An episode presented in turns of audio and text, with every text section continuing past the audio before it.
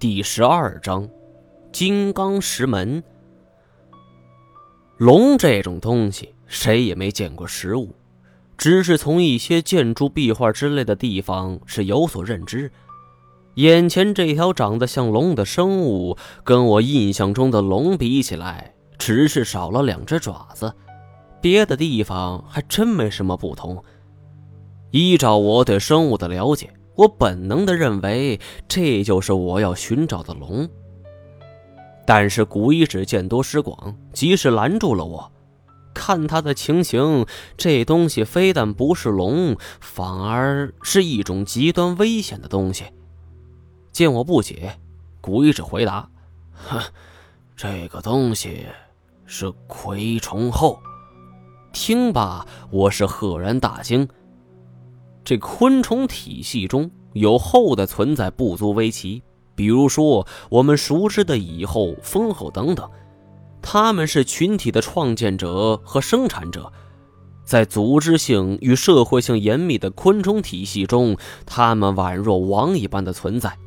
但是我没想到，这蛔虫中竟然也或有蛔虫后。之前所遭遇的蛔虫不过都是红底黑章。这指甲盖大小，而眼前这只家伙，不论是体型还是外貌，都与我所见的蛔虫是相去甚远。虽然我知道蛔虫后与普通昆虫是根本不一样，但是也不至于相差如此之远吧？难道说这当年的营口坠龙其实是掉了一只蛔虫后吗？这他娘也太扯了吧！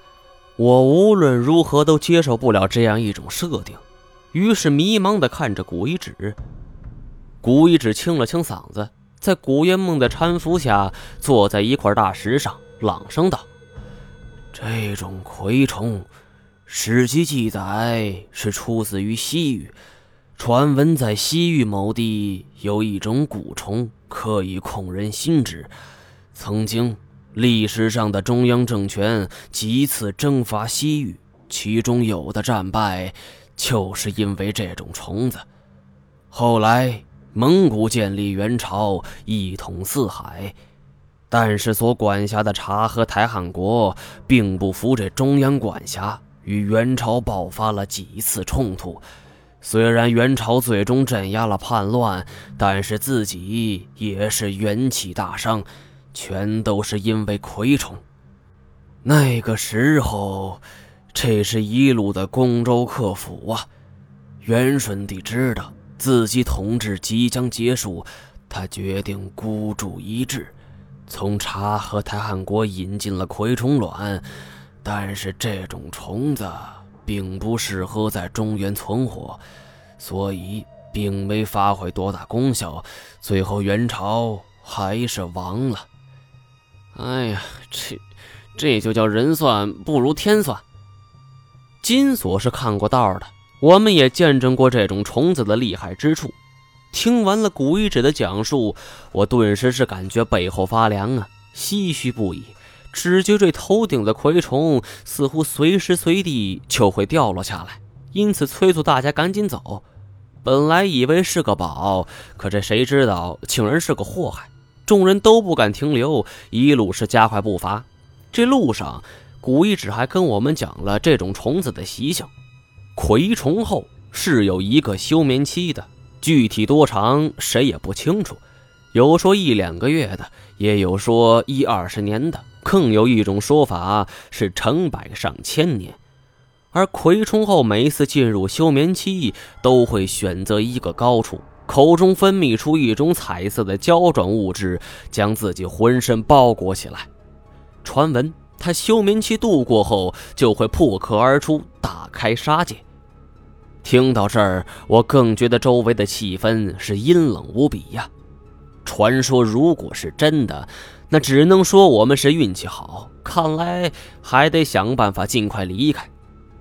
而我们左侧有一条小路。是蜿蜒前行，一眼望不到尽头。我也管不了这条路究竟通向哪儿，反正只要是能够远离这个蛔虫后，那是最好的。我们沿着小路向前走去，走过一段路后，才发现这头顶的掩体是逐渐下压，这里更像是一个山洞口。为了不影响前行，我们一开始是低着头，后来弯着腰，再后来是跪行，到最后简直就是爬着走。金锁在后方抱怨：“啊，我操，这路越来越窄！我是面瘫侠，你到底有准没准啊？你确定这他妈是条路？”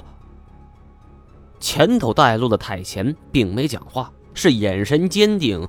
我则示意金锁别说话，跟着走便是。走了许久后，头顶突然出现一个洞口，这太前顺着洞口就钻了进去，我们是紧随其后。钻出来后，我发现这里的构造跟前边的环境一样，同样是有一座大门。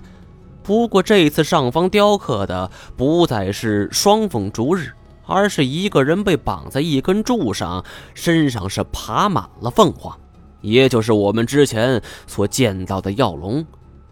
药龙是拼命撕咬着此人，此人表情痛苦，内脏裸露，尽管没有上色，只是普通的石雕。但是我们可以真切地感受到这种场面的血腥以及受刑者的痛苦。西域三十六国大部分都是游牧民族，崇拜动物的无可厚非。而这游牧民族中，每一个民族部落都会有自己的图腾，崇拜动物的力量，从他们本部的图腾就可知一二。在黑暗的地下世界中，忽然见到如此一副石雕，每个人都不由得是心头一颤。我们举着手电走近，近距离看这座大门，这大小与先前那扇门是一般无二。手电光照去，发现这上边也有一个小孔，我心中笃定，这也是放七雕盒的。不过之前我们那个七雕盒已经被用掉了，那么这里的机关没了钥匙，又该怎么开启呢？看到这一幕，我竟然想到了凌飞泉。记得当初这黄显章讲过，他也有一个七雕盒。想一想，自己又觉得可笑。林飞泉跟我不共戴天，甭说这孙子到现在不在这儿。那就算是在这儿，也不一定肯帮我呀。金锁比划了一下，哎，你说我们扔块石头上去，他能打开吗？我是连忙制止他这种想法。从八百媳妇黄林中算起，再加上这几次的经历，我深知这古人的智慧是不可小觑。每一道机关暗道都是环环相扣，牵一发而动全身。如果一块石头就能够搞定，那这古人大可不必这么大费周章。而且打不开石门不要紧，这万一触发了机关，那我们都得折在这儿了。我将最后的希望放在太前的身上。这小子的金银双短剑是天下无敌，我希望他能够破开这道石门。太前见我看着他，他明白了我的意思，退后。我们全都向后闪开。太前走到石门前，是伸手摸了一把，然后拔出短剑，反握剑柄，是一剑就向前刺去。没想到，只听得“叮”的一声脆响，火花四溅。这石门并没被划开，我见状上前查看，发现这石门之上只留下一道白色的浅印。我以为是我眼花了。太前的金银双短剑，我虽然不知其来历，但是裂石分金是锋锐无比，这切石头就像切豆腐。我们也是多次倚仗这两柄利器所脱险的。可是眼下竟然奈何不了这扇石门。对于这样一个结果，太监也是深感意外。他正在原地又刺了一下，叮的一声响，跟先前的结局是一模一样。秦锁也看傻了，嗯，就就不会吧？面瘫侠的剑，这这这就算是金刚石也能劈开，怎么这扇石门没反应呢？说着。他和大家是慢慢走上前来，这扇石门的坚硬超乎了我们的想象。看来，想要进入这石门后边，只能是开启机关了。可是七雕河我已经没有了，难道说要去找灵回泉吗？天下这么大，又该去哪儿找呢？况且我的病已经不能再拖了。见我忧心忡忡的样子，金锁道：“这这别不碍事他又拿出炸药，这咱们再干他一炮。这也是唯一的方法了。都已经到了此处，这半路折返肯定是不合适的。大家都没意见。我一再叮嘱金锁说：小心小心，这炸药的用量可千万不能超标啊！别跟上次似的，这耳朵都快给聋了。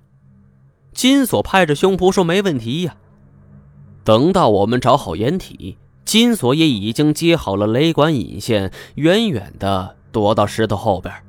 随着一声轰鸣，这尘土暴起，不大的空间内又被照得如同白昼，而在下一刻又瞬间暗淡。这肆虐的石块交织成了一个火力网，是肆无忌惮地冲击着一切。我们伏低了身子，借着掩体躲避伤害。这种情况持续了足足有三五分钟，才彻底安静。因为这次我们有了经验，加之金锁调配的剂量并不大，所以没有暂时性的失聪。这石门被轰开了一个拳头大小的洞口，一道阴冷的风是从里边吹了出来。我们相继苦笑：这么大一个小洞，除非我们得变成苍蝇。金锁也摇了摇头：“我没招了，这炸药已经不多了。这扇门看样子没办法打开。”听到这话，我心中是倍感沮丧。然而此时，四周又传来了那种沙沙声，众人是心头一惊，这药龙又追上来了。虽然来时的路我们已经完全封死了，而他们到底从何而来的，这我们也不清楚。但是，一想到这里可是他们的主场，那也是无暇去顾及这些了。唯一的办法是赶紧寻找出路。太前双剑擒在手中。你们找路。原本以为来到这个地方就会找到传说中的神奇木，但是现在看来，终归是成为了黄粱一梦。我心如死灰，这突然心底好像升起了一种难以名状的信念。工兵铲掉落，我从腰间拔出军刀，是紧握在手。金锁，有，带他们找路。金锁见我杀心已起，也不再阻拦。毛爷，你你你千万别想不开就行了，别废话，快走。金锁带着叶欣欣和古烟梦就要离开，古烟梦却是执意说他不走。我也急了，这都什么时候了，这还能顾上儿女情长吗？古烟梦身手了得，我知道有他在，就算前方有什么危机，这金锁一行人也不会束手就毙呀。如果身手好的人都留下，那万一全部遇难，这金锁等人即便能够劫后还生，也未必能够活着离开。我回过头来看着他的双眸，一字一句的说道：“照顾好你爷爷。”这这毛爷他们冲上来了，金锁指着我身后惶恐道：“台前，我们上。”